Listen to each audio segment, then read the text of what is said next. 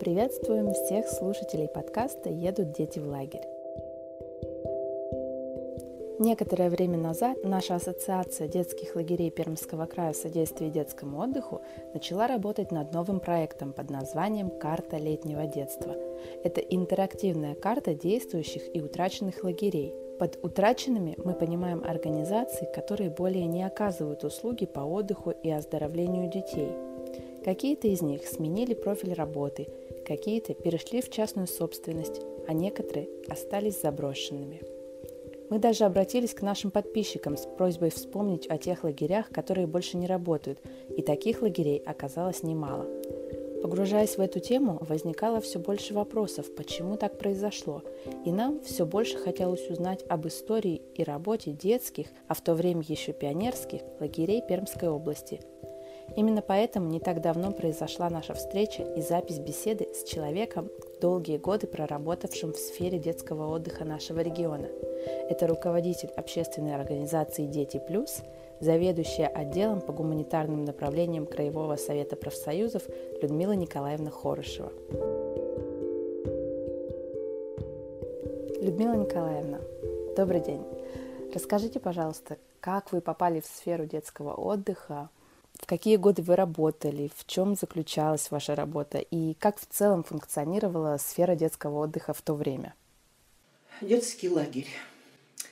Я ребенок послевоенный, поэтому знакомство с лагерем было оттуда, когда родители каждое лето покупали путевку в лагерь, и я отдыхала в лагере, ну, например, «Чайка» завода Дзержинского. Это был лагерь «Дружба», который находился в Кукуштане. Это был лагерь в городе Чусовом. То есть в разных лагерях мне пришлось отдыхать. А когда мне исполнилось 19 лет, я уже поработала в детском лагере. Ну а профессионально стала заниматься этим делом с 1974 года.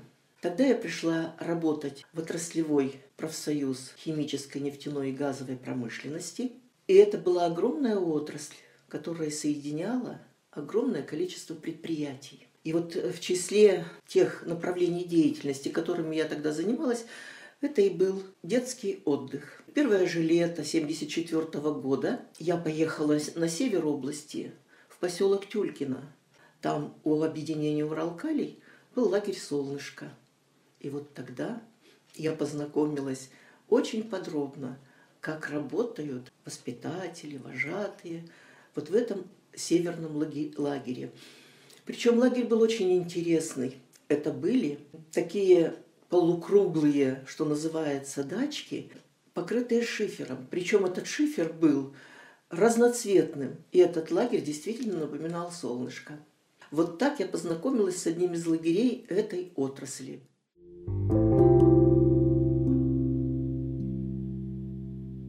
Чем был примечателен этот 1974 год?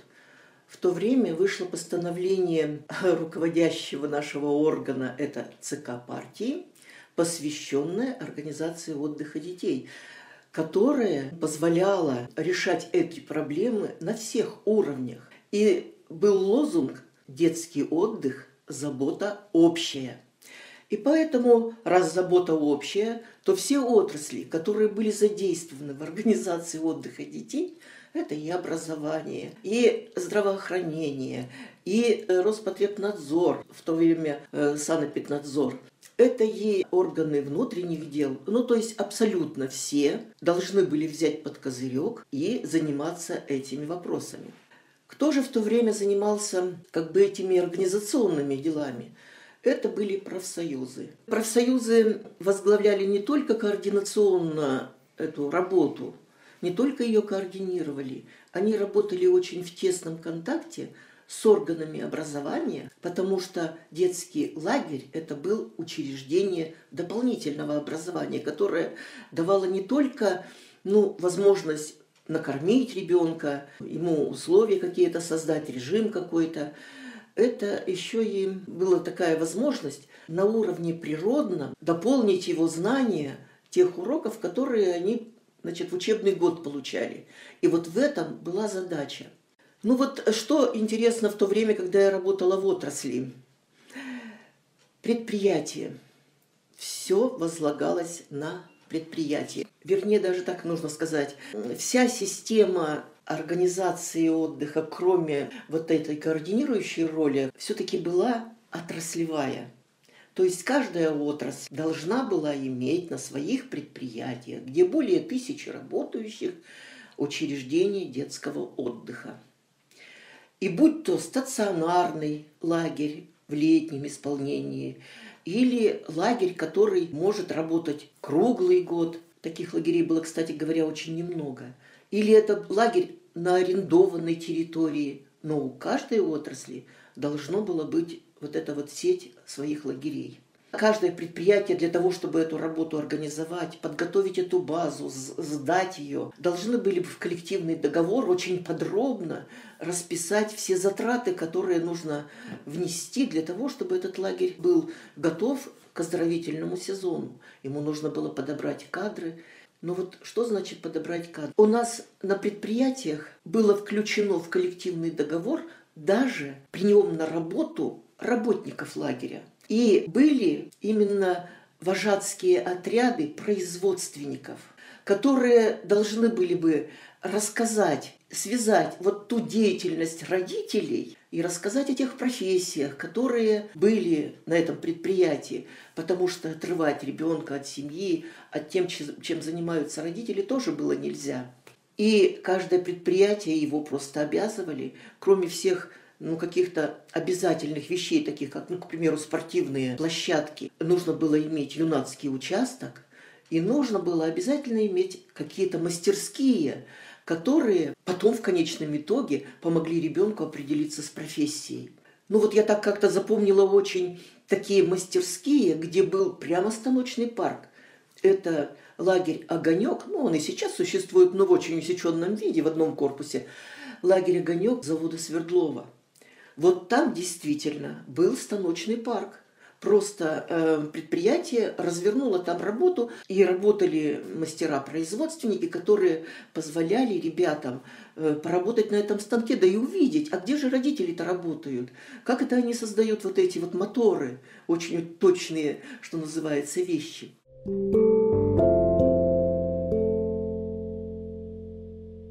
Кроме того, предприятие кроме того, что включала в коллективный договор вот эти все моменты подготовки, базозатратные вещи, и подбирала кадры, они очень тесно взаимодействовали со школами. Вот видите, как на предприятии много возлагалось. Это было, конечно, неправильно, но это мы можем сейчас говорить о том, что это было неправильно. А в то время именно так была выстроена вся работа в Советском Союзе потому что у предприятия, кроме того, что у него были подшефные школы, детские дома, у них были и свои дворцы культуры, спортивные сооружения, клубы юных техников, клубы по месту жительства. И все это позволяло направить в детский лагерь тех специалистов, которые нужны. Не нужно было искать руководителя кружка, не нужно было искать работника физкультуры, потому что они все есть. У них есть целое учреждение, чтобы поддержать именно в летний период детский лагерь. Вы поняли, насколько ответственность была возложена на предприятие? Людмила Николаевна, расскажите немного о денежной стороне вопроса. Вот откуда брались средства, чтобы обеспечивать детей путевками? Или, может быть, родители приобретали путевки за собственные средства? Сколько стоили путевки? Вот как вообще вот работала эта система? Вы знаете, этих путевок было достаточное количество, потому что 7-30 стоила путевка в лагерь. 7 рублей. Для многих семей это были просто бесплатные путевки. Финансирование было из двух источников. Подготовка базы – это за счет промышленного предприятия, а вот все содержание ребенка было за счет средств социального страхования. Вот этот источник финансирования очень давно им руководили профсоюзы – и очень серьезно относились к этому источнику, потому что здесь было вот все, что касается социальной жизни человека труда. Здесь э, были такие расходные статьи, кроме детского отдыха. Это и внешкольная работа, и содержание детских юношеских спортивных школ. Это даже те же детские подарки за счет вот этого фонда. Вот видите, насколько объемно вот этот вот фонд помогал человеку труда в его социальных нуждах.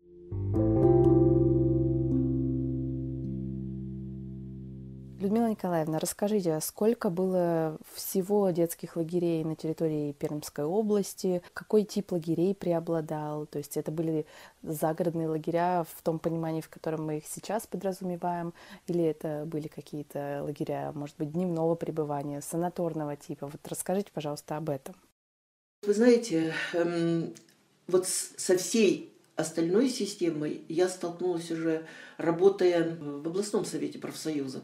Туда я пришла в 1981 году. Причем я тоже уже занималась не только загородными лагерями, но и мы открывали лагеря с дневным пребыванием, но не на базе школ, а на базе клубов по месту жительства, на базе клубных учреждений, на базе спортивных сооружений. Открывали даже лагеря труда и отдыха на базе предприятия – то есть родители, работая на заводе, подростку могли позволить поработать в цехе в том или ином, ну там, где позволяют условия труда. То есть это вот вся вот эта отраслевая, отраслевой принцип, он как бы помогал создавать некоторую э, возможность разные виды отдыха предоставить ребенку, не только в загородном лагере.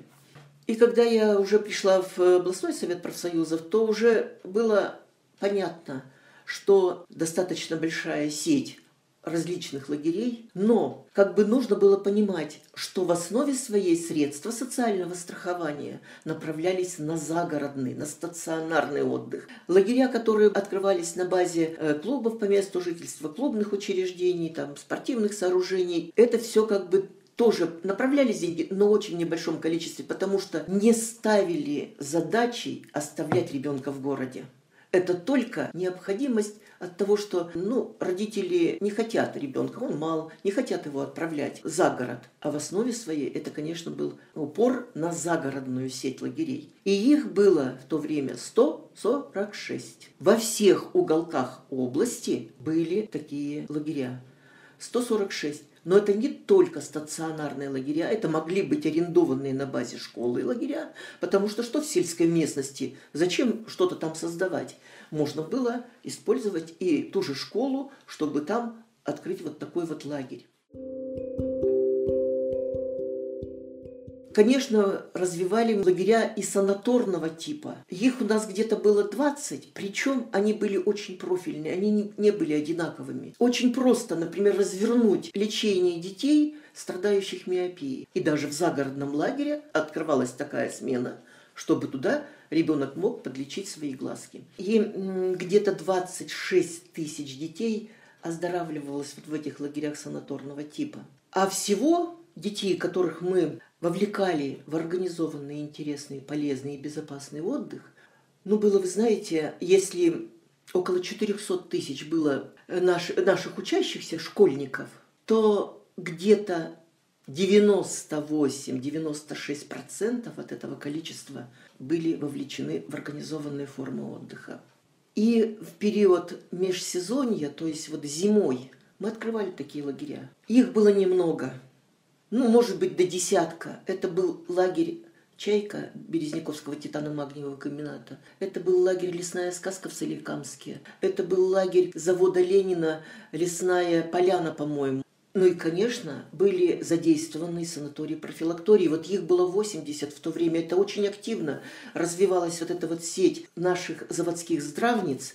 И вот эти санатории профилактории принимали детей и родителей и там тоже дети поправляли свое здоровье. Кроме того, зимой на базе домов отдыха открывали смену «Юность». Это было под нашим патронатом э, областного совета профсоюзов. То есть вот эти все здравницы, они тоже были задействованы в организации отдыха детей.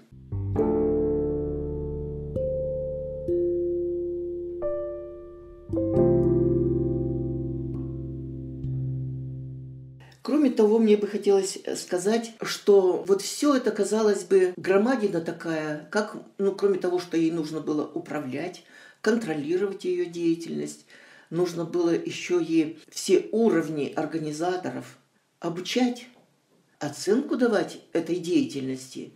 И у нас были такие совещания ежегодные по итогам оздоровительного сезона на уровне территории и на уровне страны. Но что как бы оценивалось, как оценивалось? Оказывается, оценивалось оно по итогам работы в результате организации соревнования. Причем соревнование было не только на уровне детского лагеря, это была одна из частей на уровне предприятий, то есть давалась оценка предприятию и территории. У нас многие предприятия той поры имели награды за то, что они содержали сеть лагерей. Ну, таким был, например, Камкабель. Это лучшее предприятие, которое организует отдых детей. Это был завод металлосеток. Ну и одним словом, это подвигало предприятие укреплять, совершенствовать все материально-техническую базу детского отдыха. И лагеря, конечно, тоже становились призерами на уровне территории и на уровне страны. Наш Пермский край три раза получал переходящее красное знамя, три раза. Только за мою бытность работы в областном совете профсоюзов за организацию отдыха детей. То есть это говорит о том, что уровень работы по организации отдыха был достаточно высок. В то время, в конце 70-х и в начале 80-х годов, у нас появились ведь новые лагеря. И мы, каждый лагерь, ну просто радовались, что они реконструируются, что они изменяются, они укрепляются. Это, например, был лагерь «Орленок» объединения «Инкар», лагерь «Лесная сказка» завода «Кама». Ну, вот тоже теперь уже лагеря это нету. Это был лагерь, назывался «Луч», но теперь вот новое поколение. Сеть лагерей новых появлялась. И одним из последних тоже лагерей был лагерь «Уральское раздолье» объединения «Уралкалий».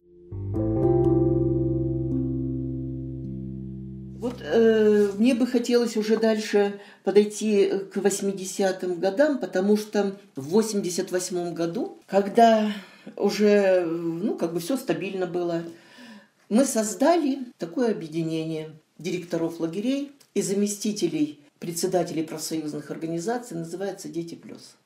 И тогда мы получили возможность не только как бы через предприятие это делать, но и силами самих работников лагерей, тех, кто достаточно давно работал, какую-то свою работу проводить для того, чтобы, ну, как-то разнообразить, что ли, ее.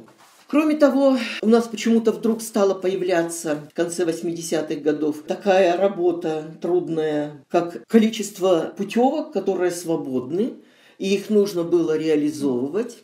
Это, конечно, время было достаточно такое, когда подходил к развалу Советский Союз, и тогда, в начале 90-х годов, у нас начался вот развал детского отдыха. Но в нашей области это продлилось десятилетия. Сказать, что сегодня начали приватизироваться предприятия, а завтра не стало лагерей, такого не было. Но в 90-х годах вся вот эта организационная работа была перенесена на уровень в то время советской власти, а потом администрации области, а потом и края.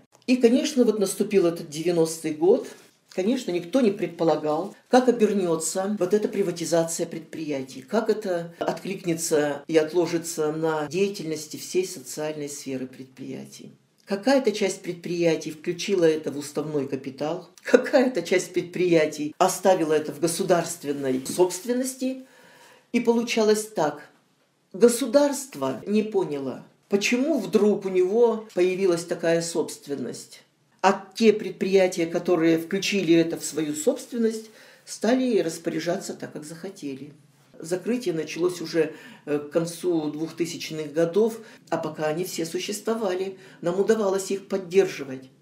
Но у нас вот был такой случай, когда у нас, например, э, Кизеловский строительный трест решил закрыть свой лагерь. Лагерь назывался «Ручеек», они решили закрыть свой лагерь. Или передать собственность муниципалитета, передали. И, конечно же, в первый же зимний сезон весь лагерь разграбили, потому что просто некому было охранять этот лагерь. Все растащили, такая великолепная база была. И ничего наша администрация сделать не смогла.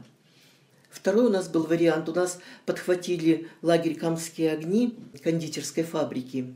Наш горком профсоюза работников агропрома. Они как бы взяли на себя управление, они продержались пять лет. А потом просто отдали в имущество края. И лагеря-то ведь нет.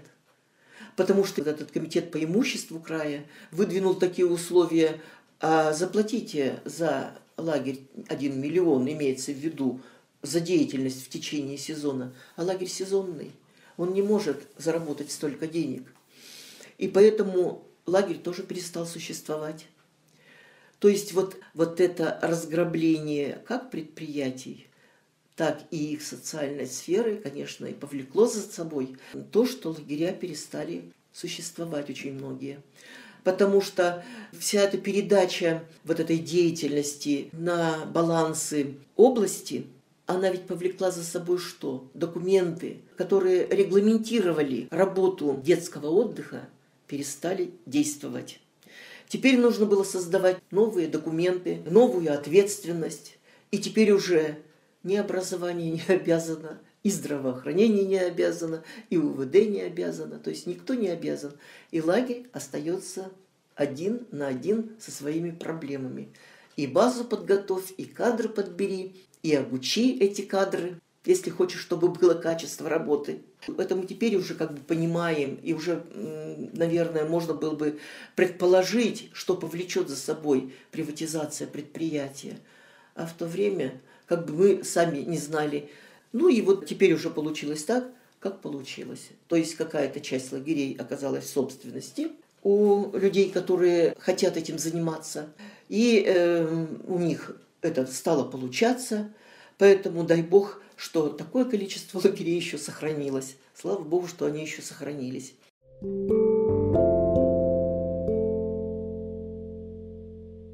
И еще мне бы хотелось сказать, э, что только 40 там, с небольшим лагерей работает вот на эту категорию наших ребят. Не потому, что нужды в этом нет. Нужда-то есть.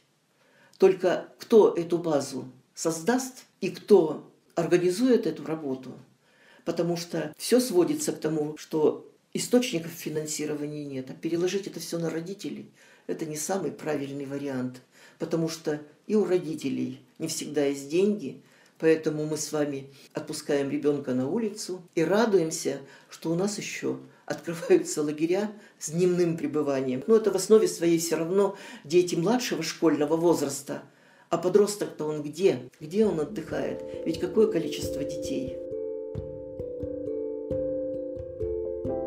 Мне хочется сказать слова благодарности всем, кто сегодня работает в детском отдыхе. Работать очень сложно. И я думаю, что только энтузиасты могут остаться в этой деятельности. Поэтому многих можно было бы назвать и тех людей, которые работали в профсоюзах, и занимались этим делом. Конечно, можно было вспомнить и многих наших директоров лагерей, людей, которые отдали свою жизнь, свою душу вот этой работе. Их, конечно, ну вот в моей жизни не вычеркнуть. Я порой смотрю на эти фотографии и э, порой вижу, что здесь уже лагеря нет. Вот это вот лагерь приборостроительной компании, лагерь «Восток». Нет его. Это лагерь автотранспортного предприятия в Болгарах. И тоже нет. Это лагерь «Радуга», которого тоже нет. То есть, вы знаете, все остается в душе. В душе остаются люди, с которыми ты работал. В душе остается то дело, которому посвятил, можно сказать, большую часть своей жизни. Конечно, сказать, что я не была отмечена в этой нет, конечно, нельзя. У меня награды есть и союзные, и нашей области на уровне администрации края, областного совета, краевого совета профсоюзов. То есть сказать, что я за эту деятельность не отмечена, отмечена. И я благодарна, что меня судьба свела вот с этой работой, совершенно для себя неожиданной.